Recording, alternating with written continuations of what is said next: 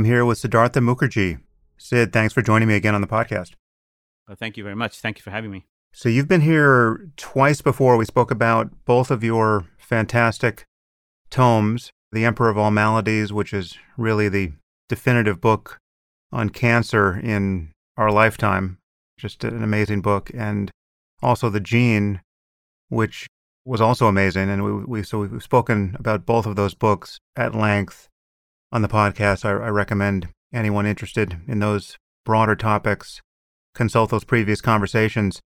But today, I, I just want to um, I want to talk to you about the COVID pandemic in general, and and just get your kind of expert eye view of what has been happening here these long, now five months in the U.S. that we've been dealing with this. I think ineptly by any objective criterion, eh, you know, our ineptitude is fairly well established here. So, um, and I'll just I'll remind people who may not know it. You you are you are a famous oncologist and also writer, but your background is in virology. So, you actually have a wheelhouse that is relevant to our, our current concerns. So, just to to start off here, and we can go anywhere you want to go, Sid. But what has been your experience watching this all play out and watching, in particular, watching the spread of misinformation and just the way in which it's been given top spin by political cynicism in many cases. And also, just in the beginning, there was a fair amount of, you know, actually good faith uncertainty about the biology and epidemiology of COVID. And so it's, it really has been hard to draw the line at various points between a valid contrarian opinion and a dangerously irresponsible one. And that, uh, you know, granted that that line is probably getting clearer, but what's it been like for you these last five months watching this unfold? So I think there are several threads in that conversation that I want to break apart because they're quite different. So I want to make a, a very clear distinction between the uncertainties, of which there are many, and the ineptitudes, of which there are many so we can talk about them separately yeah, because those are important. And there's gray zones in all those cases. So let's first talk about what went wrong and what could have not gone wrong in the United States and around the world. Well, before that, let's uh, talk a little bit about why this particular virus of all viruses has the capacity to cause a pandemic. And the answer lies in the biology of the virus, there are two features or three features of the virus that make it particularly a pandemic causing virus that obviously is uh, is not true for for many viruses. One is that it's completely new. We have never encountered it before as far as we know and so therefore humans are immunologically naive to to the virus. That's one. The second thing and now we're getting to really important things is the fact that the virus has a high degree of high capacity to spread virologists uh, use one measure of this, a measure called R naught, which is the a measure of, of how many people one person infects. And obviously, mathematically speaking, if that number is above one, then the infection will spread exponentially. So some viruses have huge numbers. Measles is a very, very highly infectious virus. Uh, SARS-CoV-2 sits actually in, in the in the higher range it's hard to estimate exactly what that number is because it varies depending on the population and the behavior of the population, but it's got a high number. And the third feature, which is actually probably the, the one that we realized very late and perhaps too late in the game, and is the most insidious feature, is that asymptomatic people, people with absolutely no symptoms, hmm. seem to seem to be able to carry the virus and spread the virus. Now, that's a big distinction. That is not true, for instance, for Ebola uh, or other very lethal viruses. When you when you have symptoms, you usually then become trans, a transmitter. But it's true for this virus that you, we might be familiar with other viruses that it's true for. HIV also is it's true for HIV. You can have be completely asymptomatic but still transmit the virus. You can have virus in your blood and transmit the virus. These viruses that have this capacity to have asymptomatic transmission are particularly difficult because you cannot simply find people by symptoms alone. You have to find them by testing.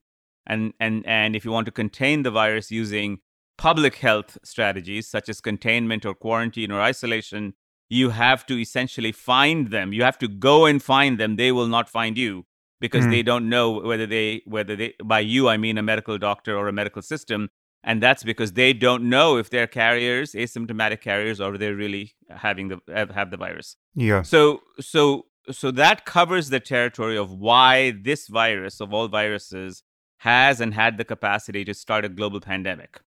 So this brings us to the next piece of conversation which is the conversation about ineptitudes. So very important to remember that the ineptitudes started right from day zero in Wuhan, China. We should have known about this virus long before we actually did as a global community. They, we, several attempts to by Chinese doctors in full good faith to communicate the urgency of uh, what was going on in China were essentially blocked, uh, we think, or we now know to some extent.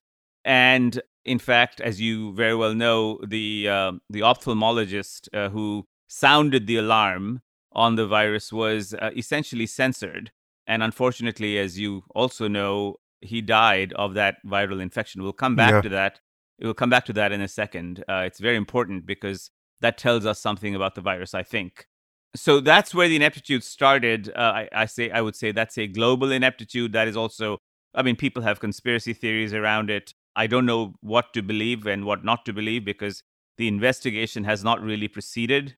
The Chinese government has been extremely reluctant to share many crucial pieces of information around that first, hmm. you know, those first few days. Are you referring to the speculation that this came from a, a lab as opposed to a wet market, or what, what conspiracy are you thinking about? So, um, so many. So hmm. one is that I think we still don't know the origin of the virus. I think that there was an there's an interview in Science magazine from one of the workers who cultivates coronavirus in the Wuhan coronavirus facility and she's adamant that it did not come from the lab but the you know the question is that lab has not been appropriate you know that incident has not been fully investigated i just don't know i do not think that it was an intent i don't think it was a bioterror weapon for instance right. nor do i think that that it was a intentional infection of someone. Right. But I do think that we need to investigate and find out where the virus came from and perhaps even track back the very first index case, which is usually possible if we have access to full free information, which we do not at this point of time. Just to linger there for a second, Sid, does it actually matter? You know, within a very short period, we had the full sequence of the virus, and we're now dealing with the basics of vaccine design and treatment design and you know epidemiology does it really matter what the origin moment was it matters for future pandemics um, and it matters for future surveillance one of the things that you know we have to learn from this and never let it happen again and doubtless there are hundreds of thousands of viruses xenoviruses that lurk in bats and other animals particularly social animals. I mean, one question is, you know, why bats seem to carry so many viruses? It's because they're, you know, they're very social and they live in very dense populations in in environments. So so it matters for the next pandemic because we cannot let this happen again. But moving to the United States, the ineptitudes or the uh, the the I, would say the, the the glaring errors began also very quickly uh, and began from the start. So one error that began from the start was that obviously it was the the first response here was, "Oh, it's going to go away. It's not going to come. It's it's going to go away." That's obviously now not been the case, but that was a a completely misplaced response. It was not going to go away. The first index case was seen at the end of January in Seattle, and that should have been the that should have been an immediate call for urgent action because because we knew as i said that this was a xenovirus it had a rapid spread and we knew by that time there was enough suspicion in the virological community that, that there were asymptomatic spreaders. It wasn't definitive, but as soon as that suspicion is raised, you need to start acting on it. So we're, we're at the end of January. We're in a small hospital uh, outside Seattle. The first index case walks in. That should have sounded an, a major alarm to the CDC and a major alarm to you know every health authority saying there is the virus has now entered the United States and we should do something about it. The second major, I would say, glaring error, which should never be repeated, was probably the biggest of them all. And that is once the virus was in the United States, there was no test for the virus for about 40 days. So there was no FDA approved test for the virus mm. for 40 full days. I cannot emphasize as an immunologist or a virologist that that is that that, that is a it is inconceivable that that would happen. But for mm. 40 full days there was no test for it and that was partly because the the CDC tried to make a test and the test the first batch of the test worked. I interviewed virtually everyone I could and there's a big piece that I wrote in the New Yorker about this. The CDC made a test. It was actually, in the end, it was a good test. But uh, when they expanded the batches of the test and sent it out, sent it out to the public health services, uh, which is where these tests are usually then monitored, the test failed to work. One probe, one of the uh, pieces of the test, didn't, you know, kept showing up with uh, false positives which meant the entire test was uh, was uh, not reliable. Now, in that meantime, in that same period of time, so as the clock is ticking now, day one, day two, day three, several academic investigators, including folks like Alex Greninger at the University of Washington, who I interviewed for the uh, piece in the New Yorker, and I, you know, have had a long communication with. Alex Greninger had by himself uh, in his lab developed a test for the virus. But that test had to be in order to be used it had to be licensed by the FDA mm. and the CD, and the CDC now the FDA and the CDC you know we have a, a, we have something which allows such licensing to proceed very quickly which is called the emergency use authorization EUA and if you speak to the FDA and the CDC they they will tell you that oh god you know gosh our EUA was working fine uh, we were just waiting for our tests to be corrected if you ask people in in the private laboratories, they will say just the opposite. They will say, well, we applied for the EUA, but it took, by the time it turned around, you know, it was already too late. And I think you describe, and I think this was in your New Yorker piece, you describe doctors spending nearly 100 hours filling out forms to get permission to test. And these forms couldn't even be emailed, right? They had to be snail mailed to the FDA. And it just sounds like the infrastructure over there is a generation old. So the uh, I spoke with the FDA and I spoke with the CDC. The FDA says that it was a parallel infrastructure that you had to do a snail mail, but they would also accept emails. Mm. That's what the FDA says, and it also says that, and it maintains that they were processing these as fast as they could the in laboratory investigators say that that's not the case that in fact the snail mail slowed them down one problem of course you have to realize that there was an intrinsic problem at this point of time which is that no one had samples so in order to validate a test you mm. need samples to validate a test but if you have only it's it's a it's a perfectly circular argument so in other words if you don't have a test that works you, you don't know who to validate it on because you don't know who's infected. And how can you prove that a test works if you don't have samples to validate it on? Do you see what I mean? Yeah. So it's a it's a perfectly invert. I mean, we really need to learn about these pieces of logic or these you know these sort of failures. Some of which are, I would say, some of which are intentional, some of which are non-intentional. But it's this is a perfect example, and it could be applied in, to any business. It could be applied to any medicine if you if if asymptomatic individuals can carry the virus which happens to be in this case then how do you get you know 20 people what's what's the what, what is the was it a positive what does a how do you test whether a test works or not you can't right. because you don't have samples to test it on anyway in any case by you know 15 20 days in Greninger and others had scrambled together enough material from various sources to be able to test uh, to show that their test worked and eventually, of course, the FDA CDC test also began to work there. There was a faulty reagent that was corrected. But by all of this time, you know, 40 odd days had passed, 30 odd days had passed for the most part. I mean, of course, there was testing going on as well.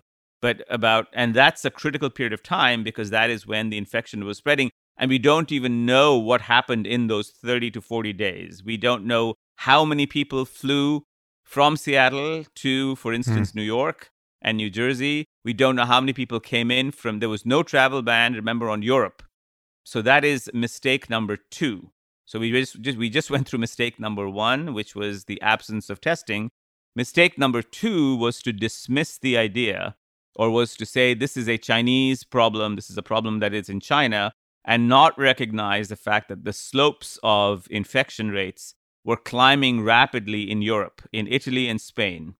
So during the time that we had no test, there was a rap there were people coming in and going out of major cities, New York being probably the major epicenter, and there are several genetic clues that clearly suggest that the that the infection in New York at least was primarily seeded by European travel and not by not travel from Asia. Right. The infection in Europe was seeded in turn from from Asian uh, travelers who came into Italy and Spain. But the infection in the, in New York, we have genetic evidence to suggest that it was from people who came in from Europe. So not putting in a travel ban, testing ban, or even a quarantine and isolation during that period of time when we didn't have tests is a crucial error, and, and that was error two. I should say that just backtracking a little bit, I should add that the the FDA and the CDC have had a long history of working with of working with public health laboratories but they have had actually not a very long history of working with private academic laboratories. So, like the University of Washington or like Columbia University, etc. So, that is in some ways error number three, because if the FDA had had a well established track of, or a, if they had vetted and pre authorized, as countries like South Korea and other places did, some academic laboratories as being good enough or of high enough caliber that if they were to apply f- for a test, a successful test, that the FDA would say, okay, ours doesn't seem to be working. We'll take yours until ours gets to work. That infrastructure was present in the within the FDA, but present in a very infant form. That's what the academic laboratory folks told me. So academic pathologists told me. The FDA says that that's not true. And so the question is when we perform the autopsy, one of these one of these two things is correct. We don't know which one it is. Either the FDA has had a, a long tradition and it's quite smooth and, and streamlined their capacity to work with academic laboratories, pathology lab- laboratories like Greninger's and Columbia's and, and New York uh, hospitals, or it is in fact was not streamlined and had to be streamlined in a kind of uh, emergency setting. So so now we keep moving, the clock keeps ticking forward. So now we have people from Europe traveling into the United States, carrying virus, symptomatic, asymptomatic, we don't know. There is nothing going on in the borders except for originally, as you very well know, a ban against Chinese travel. But of course, that was not that was not where the leak came from. And they're coming into New York and they are spreading the virus asymptomatically because there's and we don't even know where they're going, what they're doing, where they're spreading the virus, and we don't even know how many because the test is still lacking. So move the clock forward a little bit forward again. Forward, actually, actually, before we advance, yeah. I'm wondering. Let, let's just linger on on the testing piece for a second. So, what ensures that we learn the right lessons here? It seems to me that some lessons seem genuinely hard to learn because in normal times you would view this this sluggishness from the FDA and the CDC as a feature, not a bug. In that, I mean, we obviously it's, it's got to be motivated to some degree by wanting to ensure quality control. You you don't want to just approve labs all over the place to get their competing tests to scale. And I got to think the status quo was motivated to some degree by an awareness that there's a trade-off between safety and speed in situations That's like correct. this. So, so you're absolutely correct. I mean, you know, we the last thing we want is a is a trigger happy FDA or a trigger happy CDC. So that we we certainly don't want that. But what we do want is a CDC and the FDA and an FDA that is able to respond to pandemic situations in a different way that it than it responds to the approval of any drug or test in normal circumstances. So there has to be some kind of hysteresis or some kind of space, as it were, Hmm. a dial dial up, dial down system in which you know you can dial up or dial down the responsiveness based on the situation. One way that I've proposed in the New Yorker piece and subsequent pieces, I'm on several several panels that have to do with COVID response and what we learned from the COVID response. But one way is to do exactly what I told you, which is to do some kind of pre authorization so that the FDA would have, act- rather than waiting to receive applications in the setting where their own test was not working, to go and seek out people that they have already vetted Right. and ask them, uh, you know, can you help us figure out a at least an interim test? We will validate that test and at least launch that while we wait for our test to come and working. So that would be that would have been one kind of solution. And this pre authorization process or pre vetting process could be quite stringent. You know, you don't, you know, you, the FDA has lots of time in between pandemics to ensure that you know the University of Washington is not just you know out to make a fast buck and that their you know their PCR machines and their cap- this is their you know what their capabilities are. How many tests can they do per day? How many what is the reliability of their testing st- infrastructure? Can they report out those tests, et cetera, et cetera?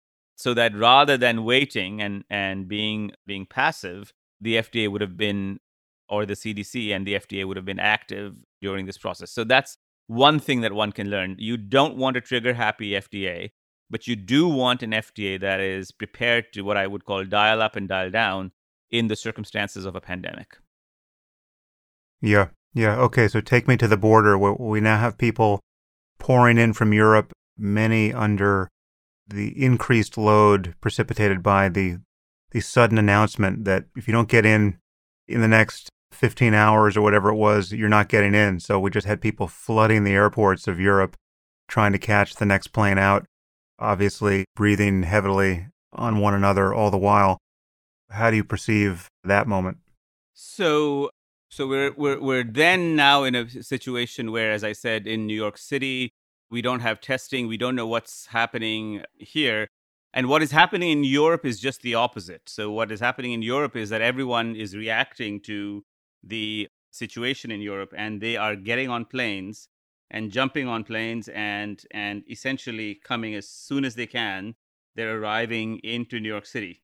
And New York City very very soon is full of people from Europe who are trying to catch the next flight back and we have no quarantine for them we have no isolation for them we have no contact tracing for them and there is no way to know how long they will stay whether they are tourists whether they are locals returning back. It's just mayhem.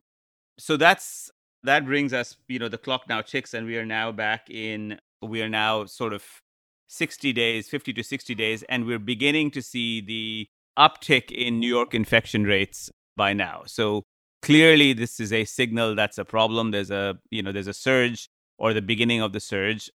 And that's usually when a usually when we start to do things like quarantining and now things you know isolation contact tracing and masking becomes important.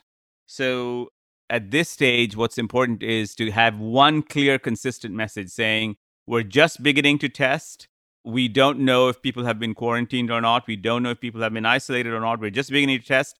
But the first thing you should do is start social distancing, you know, avoid crowded situations, etc.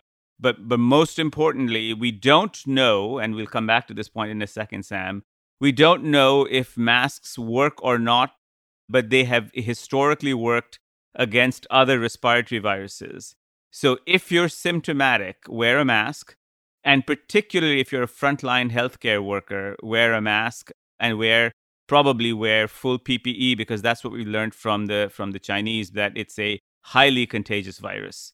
And essentially, the CDC vacillates on masks. First, it says nope, not required, and we've spent a lot of time.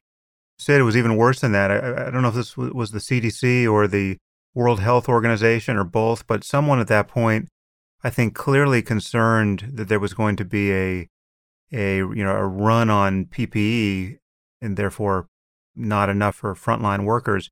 There was messaging around masks not only maybe not working but being counterproductive that you'd be more likely to be touching your face, you're more likely to get sick, perhaps, by wearing a mask. So people were actively discouraged at one point from wearing masks. That's exactly right. And the Surgeon General at that point in time also said that masks were not required. And the the logic that I have heard is that it's it was because you know people were saying that it wouldn't you know, that there wasn't that there'd be a run on PPE, personal protective equipment, then that doctors would be would therefore not be able to get get any. But that doesn't that obviously the public to the public that makes no sense. How can yeah.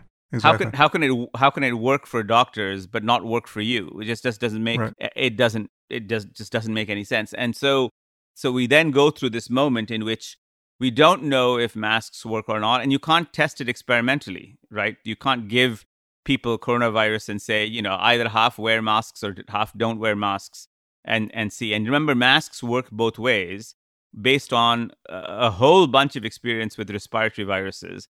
They protect a spreader from spreading, and they protect an uninfected person from getting virus from getting the virus. So so we don't know, and we're in this kind of limbo around masking, and so what's happening in the hospitals meanwhile is just really terrifying in New York hospitals because they also don't have enough protective gear, so they don't have enough N95 masks, the kind of mask that really is fitted and you know lets through only a very small fraction of of respiratory particles. These are not that heavy duties they're you know they're not they're not that fancy they cost less than a dollar typically. But hospitals are running out of masks and the emergency rooms and the hospitals are becoming progressively crowded with people who have symptoms so there is a complete breakdown of communication between all the folks concerned about what, what is happening. The hospitals are getting crowded. The doctors are and nurses, and I should say especially the nurses, don't have equipment to protect themselves. So they're cobbling together whatever they can get. Some hospitals have N95 masks, some don't. They're cobbling together whatever they can get and they're trying to move forward. But really, it's an emergency situation. Many doctors are getting exposed.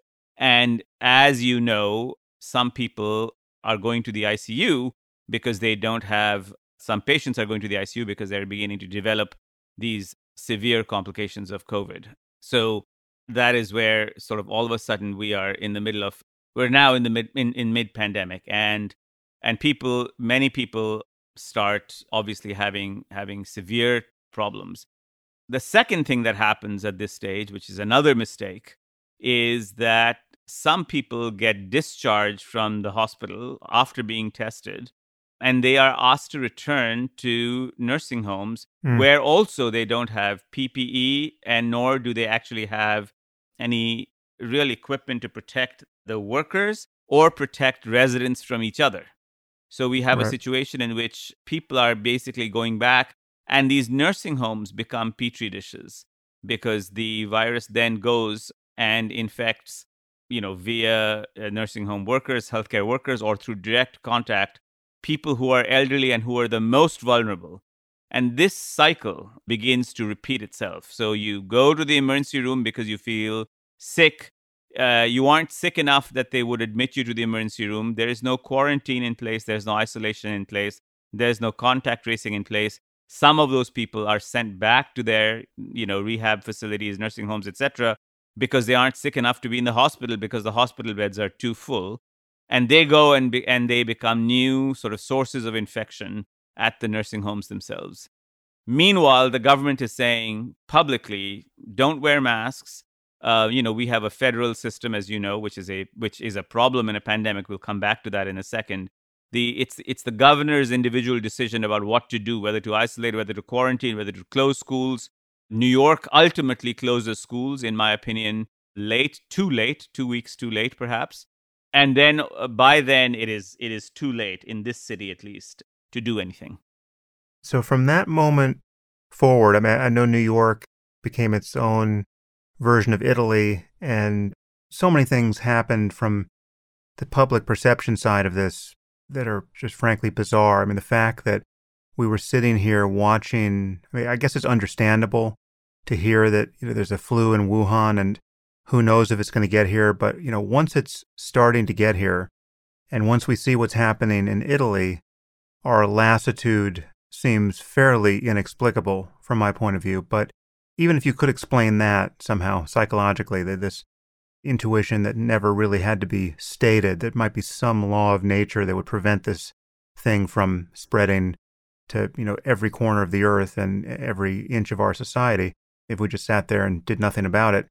Once it hit New York and New York became you know fairly similar to Lombardy, you still saw a country that was incredibly slow to respond. I mean, with some exceptions, California uh, responded pretty quickly, but even the places that have responded, even you know, even California, and went through a significant lockdown, it still was a, a fairly piecemeal effort, and you know, all the while undermined by our basic failure to get any of these necessary ingredients of a response to scale. I mean, testing, tracing, PPE took a long time. I don't even know if PPE is in danger of running out now.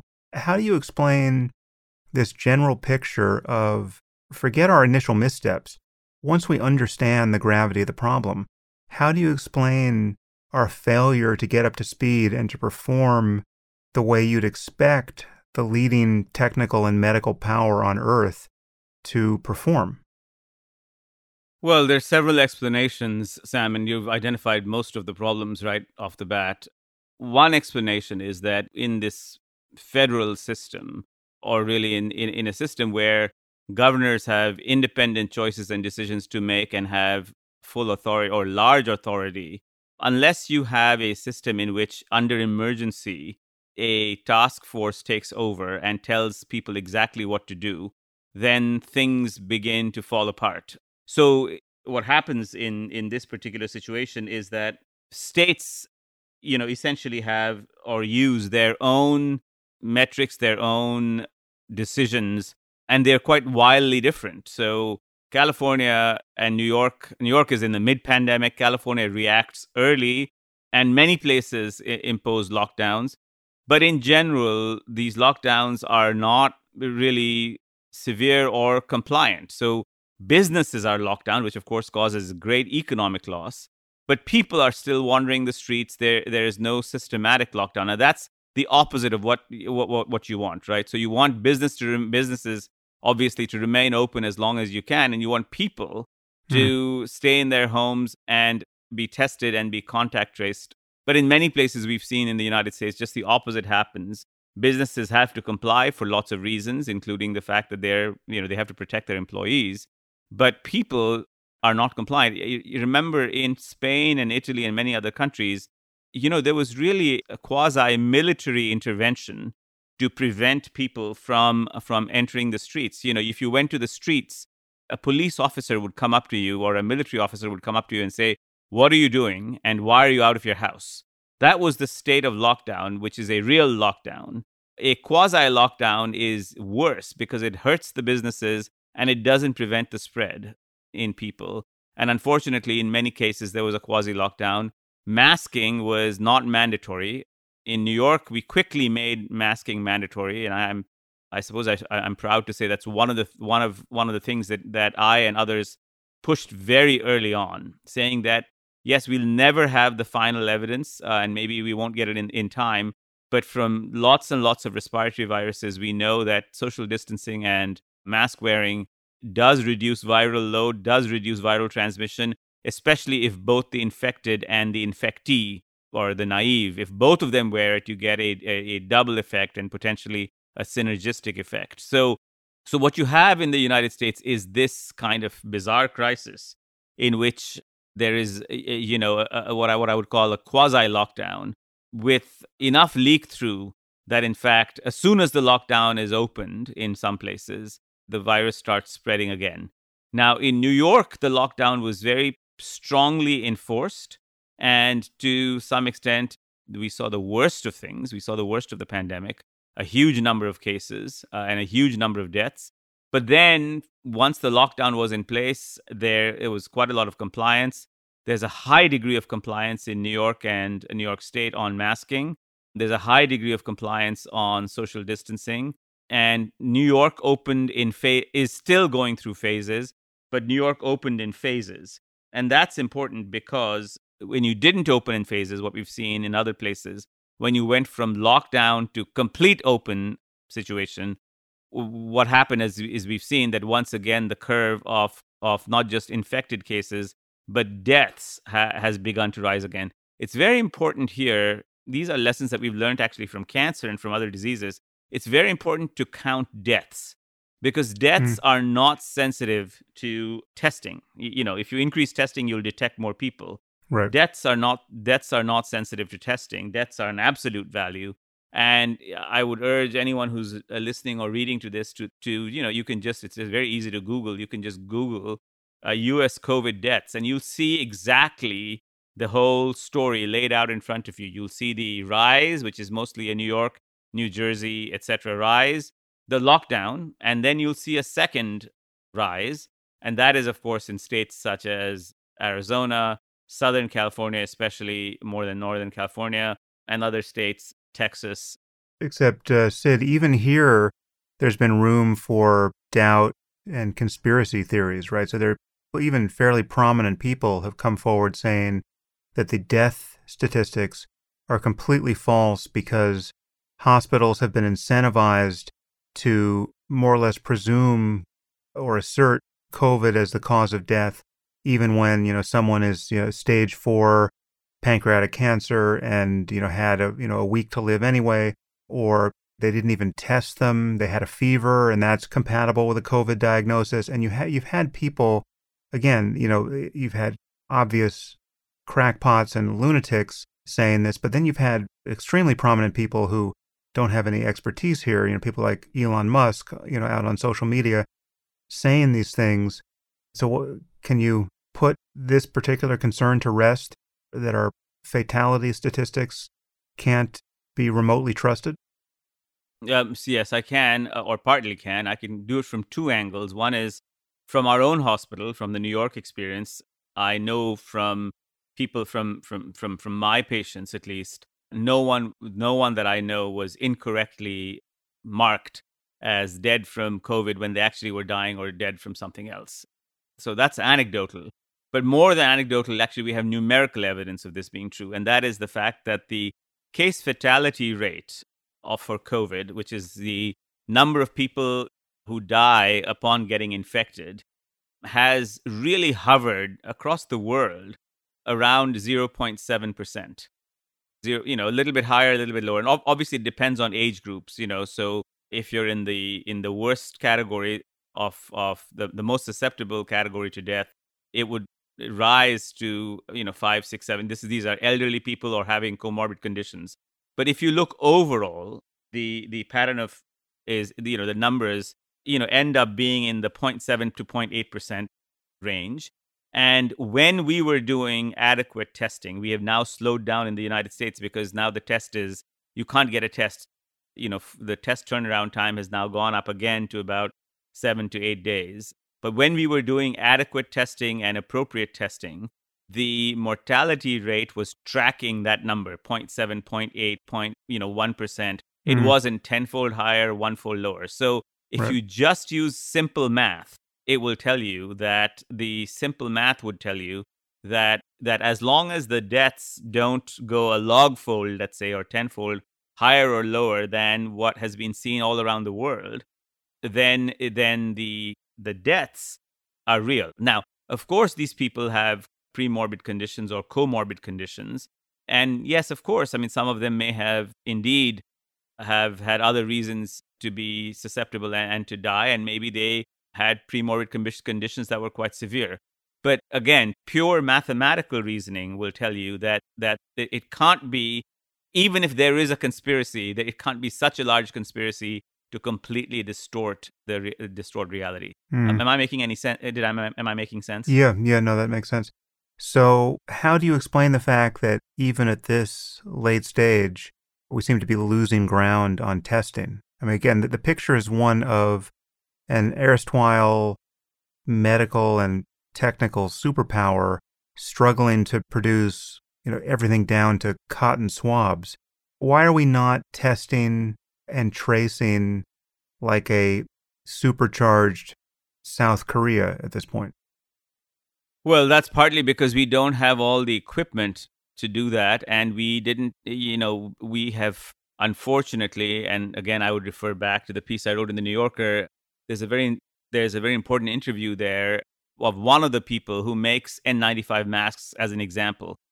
And basically, his business, this is a guy named Mike Bowen, his business of making N95 masks couldn't survive because he was constantly getting outcompeted by by the Chinese. And because of cost cutting and because of, of efficiency in hospitals, their business uh, was unable to survive. And so we became progressively dependent on other countries, including China in particular, to produce valuable reagents which are important in, in the medical process.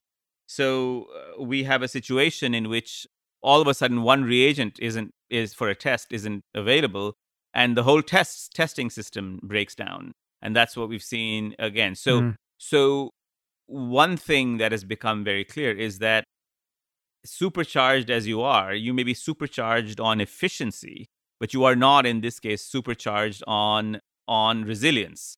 And you need both. You need to be supercharged on efficiency and that's great. But when things are in short supply you need to have stockpiles which are not efficient. You need to have a backup system which is not efficient. You may need to have again you may need to have manufacturers local manufacturers not beholden to chinese goods or to goods from any other country i don't want to blame one country or over another in this particular situation but not beholden to any particular country in which you are essentially so beholden to to some good from that country that you can that that if if that part fails you know you can no longer work and that's been that's been the case in in our situation. Mm. Now, how have you perceived the role of public health communication here? I mean, so I'm thinking in particular about Robert Redfield, who's heading the CDC, and Deborah Birx, who was heading the task force, you know, Pence's task force on, on corona. And I guess, uh, you know, Anthony Fauci as well. These have been the most, to my eye, the most public medical voices. And to varying degrees, I mean, most of their public statements have seemed, you know, fairly constrained and even, you know, abject attempts to simply avoid embarrassing President Trump. They're, walking a line which really, in many cases, can't coherently be walked, you know, around his misstatements in their efforts to communicate public health information. And again, to varying degrees, I mean, I, I would say Fauci has escaped comparatively unscathed, but I mean, both Birx and Redfield, again, I mean, I, I mean, um, forgive me if these are friends of yours and, and I now seem to be disparaging them, but they, they no, they're, I know Fauci very, uh, I know Fauci very well. I don't know Deborah or, or Dr. Birx, I should say, and nor, nor any of the other folks right. in that. This is now getting to be a very old story where you have people who have real reputations and who have accomplished a lot in their lives, right? Whether it's in business or the military, or in this case, medicine, who I can only assume have reputations for integrity and probity and just a host of virtues that are worth protecting. And they undergo this horrible transformation in proximity to Trump. I mean, it's almost a visible diminishing of their integrity just standing next to the man. I mean, it's like radiation poisoning. Every second they spend standing too close to the reactor core, you can see them withering. And so, I mean, for Birx and, and Redfield, this has been fairly painful to watch when they're at, at the podium trying to make sense and say something responsible in the wake of whatever insane bloviation just came out of the president. And Fauci has had to navigate that same space as well. And the result has been a pretty just, you know, frankly, ineffectual communication about the public health imperatives of the moment. I mean, that's just been, you know, my experience watching CNN whenever I, I happen to catch these press conferences, which happen less and less. What has been your perception of this?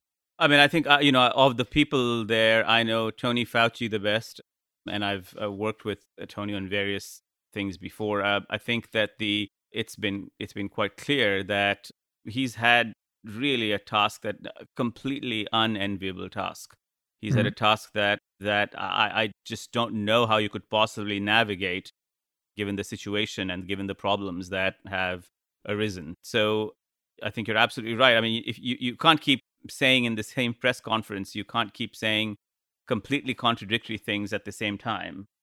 Well, uh, so there are many other things that I mean you've written about here, and which this pandemic has exposed. I mean, just the basic inadequacy of our of our medical system. I mean, I mean both to respond resiliently to a, shock like this, but also just the background facts of how we're failing to keep our house in order. I mean, just to read the account that you give of the digitization of our medical records just what a missed opportunity that has been that it's really you know eh, this is something that you know mere consumers of medicine like myself have been slow to appreciate but our electronic medical records are not functioning the way you would expect in terms of data sharing and information retrieval. There there really are they're a, a mechanism meant to make billing easier. And it's not really about improving science much less treatment. What lessons are you drawing from this experience here and how we should attempt to reboot ourselves and, and be better placed to respond to something like this or just to care for ourselves going forward? And I mean, I, I would also just point out the obvious fact that while we're still grappling with COVID and we're not, there's really no end in sight here. I want to talk to you about your expectations of just, you know, what the next, you know, six months and year look like. But I mean, there's just no guarantee that we're not going to see another pandemic unleashed on us next week. It's nowhere written that Mother Nature can only hit us with one pandemic at a time. So, Absolutely. Where there's a flu coming and we don't know what kind of flu it is. right. Well, so just uh, let's just talk a second. Yeah. Well, let's just talk for a second. I mean, you, we, we you covered two topics. One is the electronic medical record, and the big problem there is that first we have just accepted the lack of interoperability in that medical record. The the field is dominated by two to three players, Epic, Cerner, and then there's a third, you know, Allscripts and a couple of other smaller players and all of this. And they have dominated the field and have not really allowed for any interoperability. And in fact, there's been no demand for interoperability. This is Hmm. a something that the public should have demanded right up front, saying that you don't get to play in the EMR field without interoperability. So that is that is you know one thing that I think I would emphasize on the E- EMR or electronic medical record situation. The the second question you asked is you know what what about the next pandemic? So it seems to me that that what needs to happen is a kind of kind of autopsy of all of this. We cannot let this go without having an autopsy. How the the the most one of the most or perhaps the most technologically advanced nation in the world really failed to control a pandemic and will eventually probably have 200,000 deaths. I mean as I, we went through all the missteps and all the problems but we but really you know we've had 200,000 we will end up with uh, you know on the order, order of 200,000 deaths. And so I think the the I mean I think there is no you know it is a it is a litany of broken forces and the broken forces keep going on and on and on. And so none of them is singularly responsible. And so all of them will have to be rehauled. I mean uh, i mean and, and again in the in the piece in the new yorker i try to identify each one of them separately. So the you know supply chain and efficiency system which doesn't work in a pandemic situation needs to be relooked at. You know why can't we get tests turned around in 1 to 2 days? The cdc and the fda and their collaboration with academic pathology laboratories has to be looked at because again the question is why can't we get a test turned around in 1 day to 2 days? The obviously the government the presidency and the federal system that allows governors to make decisions needs to be looked at the fact that there is no single messaging around masks needs to be looked at i mean each one of them needs to be looked at separately and, and independently. And that's, uh, you know, that's a challenge, obviously. Perhaps we might spend the last few minutes, I'm, so, I'm sorry to ask, uh, to direct the conversation, Sam, You know, just talking about, about the immunology of this virus, because it's, it's, what we're learning is really something we've never seen before. So even at the immunological level, this virus seems to be doing things that it, that is that are not normal. And and and there's a lot of science around this. The, the first thing I, that that i should say is is that when you look at people who have generated antibodies against the virus this is obviously people who've gotten infected up to one third of people this is paper work done at the rockefeller university up to one third of people generate very low titer antibodies and we don't know why. And we don't know if those people can get reinfected uh, if they and you know if they have a kind of quasi immune response so we don't know. We do know that that there are some people with pre-existing t cells against so not b cells b cells are the ones that make antibodies. T cells are you know basically more sort of gumshoe detectives. They go cell to cell to cell surveying for responses so the t cell response is also very weird First of all, some people already seem to have pre existing T cells against SARS CoV 2, and that's probably because they've been infected by other coronaviruses, beta coronaviruses, and they, which share some genetic similarities. We don't know. So that, that's a big number. It's 40% of people that, that have been tested so far right. have T cells against SARS CoV 2, even having never seen this virus before in their lifetimes. So right. it's a big mystery, and we don't know how these people react. The third mystery is that there's a third wing of the immune system called the innate immune system. So this is these are not B and T cells which react to a virus and adapt to the virus and make antibodies or can kill the virus infected T cells and they're specific for a virus. The innate immune system is a very ancient part of the immune system and its job is to be the first responder. So it includes cells like macrophages, monocytes, dendritic cells. These are cells that are first responders, but they have no ability to adapt to the virus. They have no ability to have memory, although there's maybe some memory that's emerging, but they have no ability to have any memory against the virus. So these innate cells are actually, we're now finding out that one of the most peculiar things about this virus is that the innate system undergoes a profound dysfunction in the case of this virus and this profound dysfunction is is a is a dysfunction that probably is responsible for the diffuse pneumonias that are a part of the part of the you know the lethal deadly symptoms of the virus mm-hmm. and there is a a picture emerging that there are really two phases which fail just like there are multiple phases of sort of governance and politics and and production that failed there are two phases in the body that fail potentially in our response to the virus.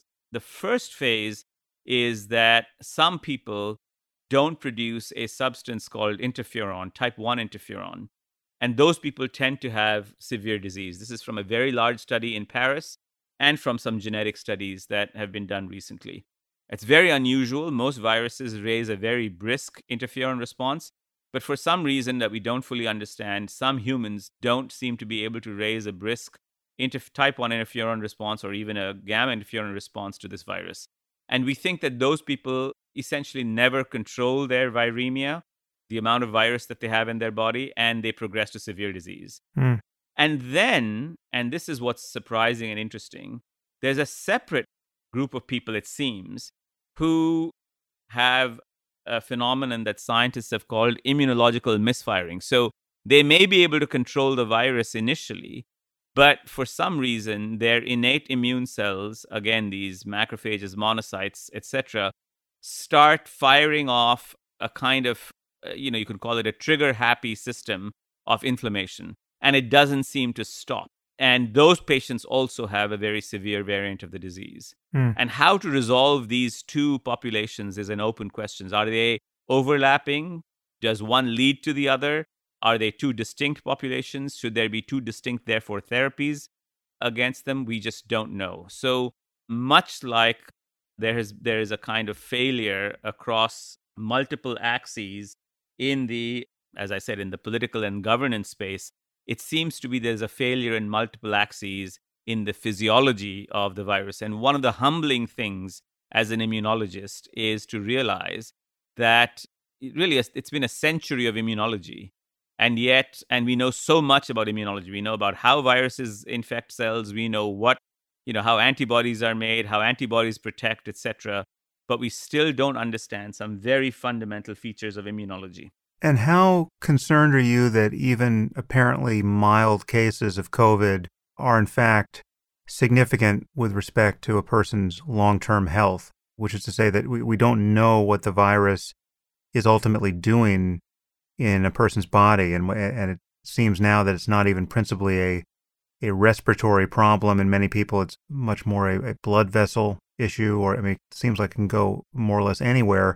I feel like in, in the public perception here, a picture of this disease has really kind of solidified, which is a small percentage of people, very small percentage of people, you know, disproportionately older and disproportionately male, die from this awful thing. But in, in most people, it's a very mild illness and appropriately likened to a flu. And if you get the mild version, uh, you're basically free and clear, and hopefully you've got some immunity to it. And in some alternate universe, yeah. we could just kind of ride our way to herd immunity and be none the worse for wear. What's your view of that? Well, so I'm I have very I would say I would I have some relatively strong views about that. I think we don't know and and in this case humility should precede anything else. I think we now know that some people even with mild disease are suffering longer term consequences. These include inflammatory consequences that you don't fully understand. So they include systemic inflammatory consequences such as you know changes in the in in blood vessels, changes in blood clotting. One of the symptoms of at least severe disease is, is blood clotting. And we don't fully understand why, although, again, the inflammatory response is probably responsible. There's an article yesterday, if you've been anyone who's been keeping up with the literature, that shows that there are micro vessel and microstructural changes in the brain of patients, particularly with among severe patients, there are children who uh, apparently had no disease, small numbers, who get a, a blood vessel disease, inflammatory autoimmune disease called, which is very similar to Kawasaki's disease. And mm-hmm. Kawasaki's mm. disease is no joke. Um, it is a, you know, it can have many, many long term consequences. So I'm extremely concerned that people are saying, oh gosh, this is just a mild version of the flu, because we just don't know. Just, enough time has not passed. And there may be, and I have no idea, I should say that, and no one has any idea, that there may be a spectrum of people who had mild disease and maybe sort of in their middle ages, let's say 50s to 60s, and have probably another 20, 30 years to live, who actually experienced vascular damage. Because it's, you know, usually for all these viral diseases, it's not one, it's not one, you know, it's just not, it, you know, it's not like there's one end of the spectrum and then there's another end. You know, it's not like bi- it's not a binary phenomenon. There's a continuum. And so some people might have had medium to severe disease, you know, gotten a pneumonia, bad cough, recovered, etc. Those are the patients I would be most concerned about because we just don't know what the long-term sequelae of this are, and we will we'll find out. It'll take us probably at least a decade to find out. Hmm. Okay, so finally, Sid, I know your time is short here, so feel free to race through your answer here, but I, I want your picture of the future. Give me, uh, so I'm, I can imagine that we're attacking this on a few different fronts, and victory will be achieved on each of these fronts probably sequentially. So you have the prospect of passive antibody treatment, which might be helpful. Then there's, you know, antiviral treatment that I'm sure people are busily developing. And then there's the much uh, hoped for vaccine, which one hopes will eventually arrive and, and work. What's your sense of the timeline there? How hopeful are you that it's as short as the most sanguine people have have advertised? And at what point do you think we get back to something resembling truly normal life, or do we ever? I mean, do you think we're going to be wearing masks for the rest of our lives because our sense of what a prudent norm around public health has fully changed or well i have several let me let me answer yeah. that question in, in, several ways. First of all i think the the resumption of normalcy will only happen when there's a resumption of normal health. Pretending that this is going to go away as the president did and others did is just not going to work. So so what do we need to do? So first of all we need we are doing the best we can on the vaccine front. I believe that this is a vaccinable disease. It may not protect everyone the FDA has set a bar of about 50% protection, which I think is reasonable. That will get us a lot. So, but remember, vac- vaccines, just having a vaccine isn't enough. You have to vaccinate people. You have to convince the anti vaxxers, Yeah. of which there are many and growing, that a vaccine is the only way to really protect yourself. And I think this is a vaccinable disease. And, in, and especially, I would tell the anti vaxxers that beware of this idea, which we just talked about, that this is just a mild flu and it'll go away. The long term sequelae might be terrible. And so you may contract the disease and you may think that you're totally going to be fine, but remember that the, the long term sequelae of the disease may be really terrible. So I think that the most important thing is not just to make a vaccine, but to be able to distribute that vaccine, to produce it at scale, and to vaccinate people. There may be many vaccines, and how to judge them against each other is also a complicated question. Mm. We, we really don't know. The second thing that it's shown us is that the public health surveillance system around the world, the global public health surveillance system, needs to be needs to be upped.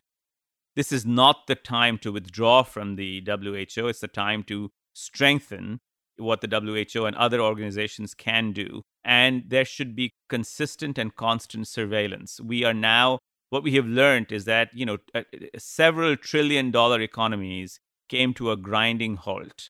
And, you know, let aside the, the, the, the horrible tragedy, the damnation of dying alone in a hospital bed. Let that tragedy aside, which we can't let aside. But, but, but I'm just saying as well, you know the joblessness the homelessness the disproportionate the fact that it's disproportionately affected african americans and hispanic populations in the united states and poor and vulnerable populations around the world so a, a pandemic surveillance system around the world is a global responsibility and if it means that you know there will be times when there'll be other pandemics like this and we'll have to go back to masking quarantining and isolation but the first step right now, I think, is to pay attention to making sure that the vaccine comes along.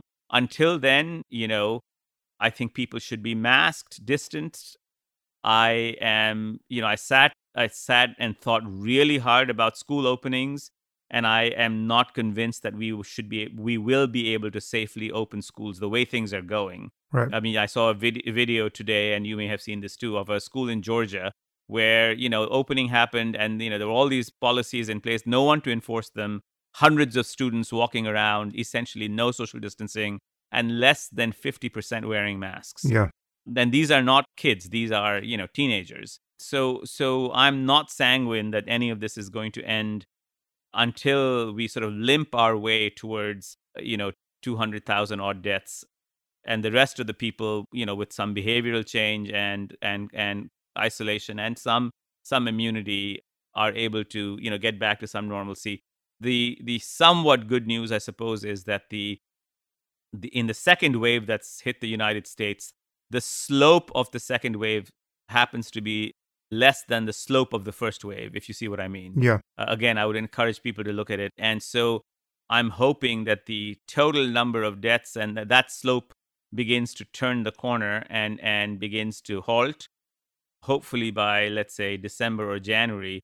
And then the next major step is you know getting the vaccine ready. I i think that there's a chance that we will have at least a workable vaccine by january or february i cannot tell you you know given what's going on in the anti-vaxxer movement and and others i just can't tell you whether it'll pe- whether people will actually take the vaccine or not Hmm. that would be an immense disappointment because that would just set us up for a second failure All right. So I, I I have one more question on that front. So, I mean, it does seem like a, a rational concern given how inept we have been on so many fronts that there'll be a concern that many people have who are, you know, by no means anti vaxxers traditionally. They'll be concerned that this has been rushed to market for, you know, obvious reasons and that some, you know, safety step may have been skirted and and therefore people will feel like okay i've been locked down forever here i'm, I'm willing to stay locked down for a, a while longer yet and wait for you know some millions of people to take this vaccine before i do yeah so it's the first mover it's the first mover problem right I think I think that vul- people who are vulnerable. I mean, I think there's going to be the va- the vaccine distribution should be skewed towards vulnerable people. There've been various attempts to try to do this to make a lottery, but make it a weighted lottery so that you can have you know, the people who are vulnerable to take the vaccine first. And I think they, the FDA and international agencies have been quite clear that they are not willing to sacrifice or or pull back on the safety standards. Safety is first, even beyond efficacy. Safety is Right. first in vaccination. So I generally believe that we will not get an unsafe vaccine. I think that it will be as fast as we can possibly go, but I, I do generally believe that we will not get an unsafe vaccine. And again, you know, the protecting the vulnerable population is probably going to be the first step. People who are unwilling to take the vaccine for, you know, various reasons, uh, ranging from, you know, risk averseness to conspiracy theories to the anti vaxxers, I think those people, you know, I think they will sort of really need to figure out or think about watching the vaccine sort of take hold in, in populations and mentally make up their own mind. You know, is it is two months safe? Is three months safe? When they think that they will be able to safely think that they might be able to take the vaccine. I mean, that would be the most rational approach. But uh, you know, nothing, everything has been has defied reason here. Hmm. Sam, I know you're a big proponent of reason. This has been try, a try to be. a, a colla- collapse of reason in, in every front. Yeah, yeah. Well, uh, Sid, it's it's always great to get your rational voice on the program to speak about these issues, and um, I look forward to having the true postmortem conversation when all of this is behind us and uh, there's nothing but blue sky and and masks are a distant memory, and we can figure out what went wrong and how not to repeat the fiasco. But uh, it's very encouraging to know that you're involved in the conversations that will be steering future policy here, and uh, I just want you to um, take care of yourself and uh, don't stop. Vice versa. Thank you very much, Sam, and, and great listening to your podcasts. It's been a it's been a private pleasure to be able to listen to these uh, during the lockdown. So Nice. keep that working. Nice.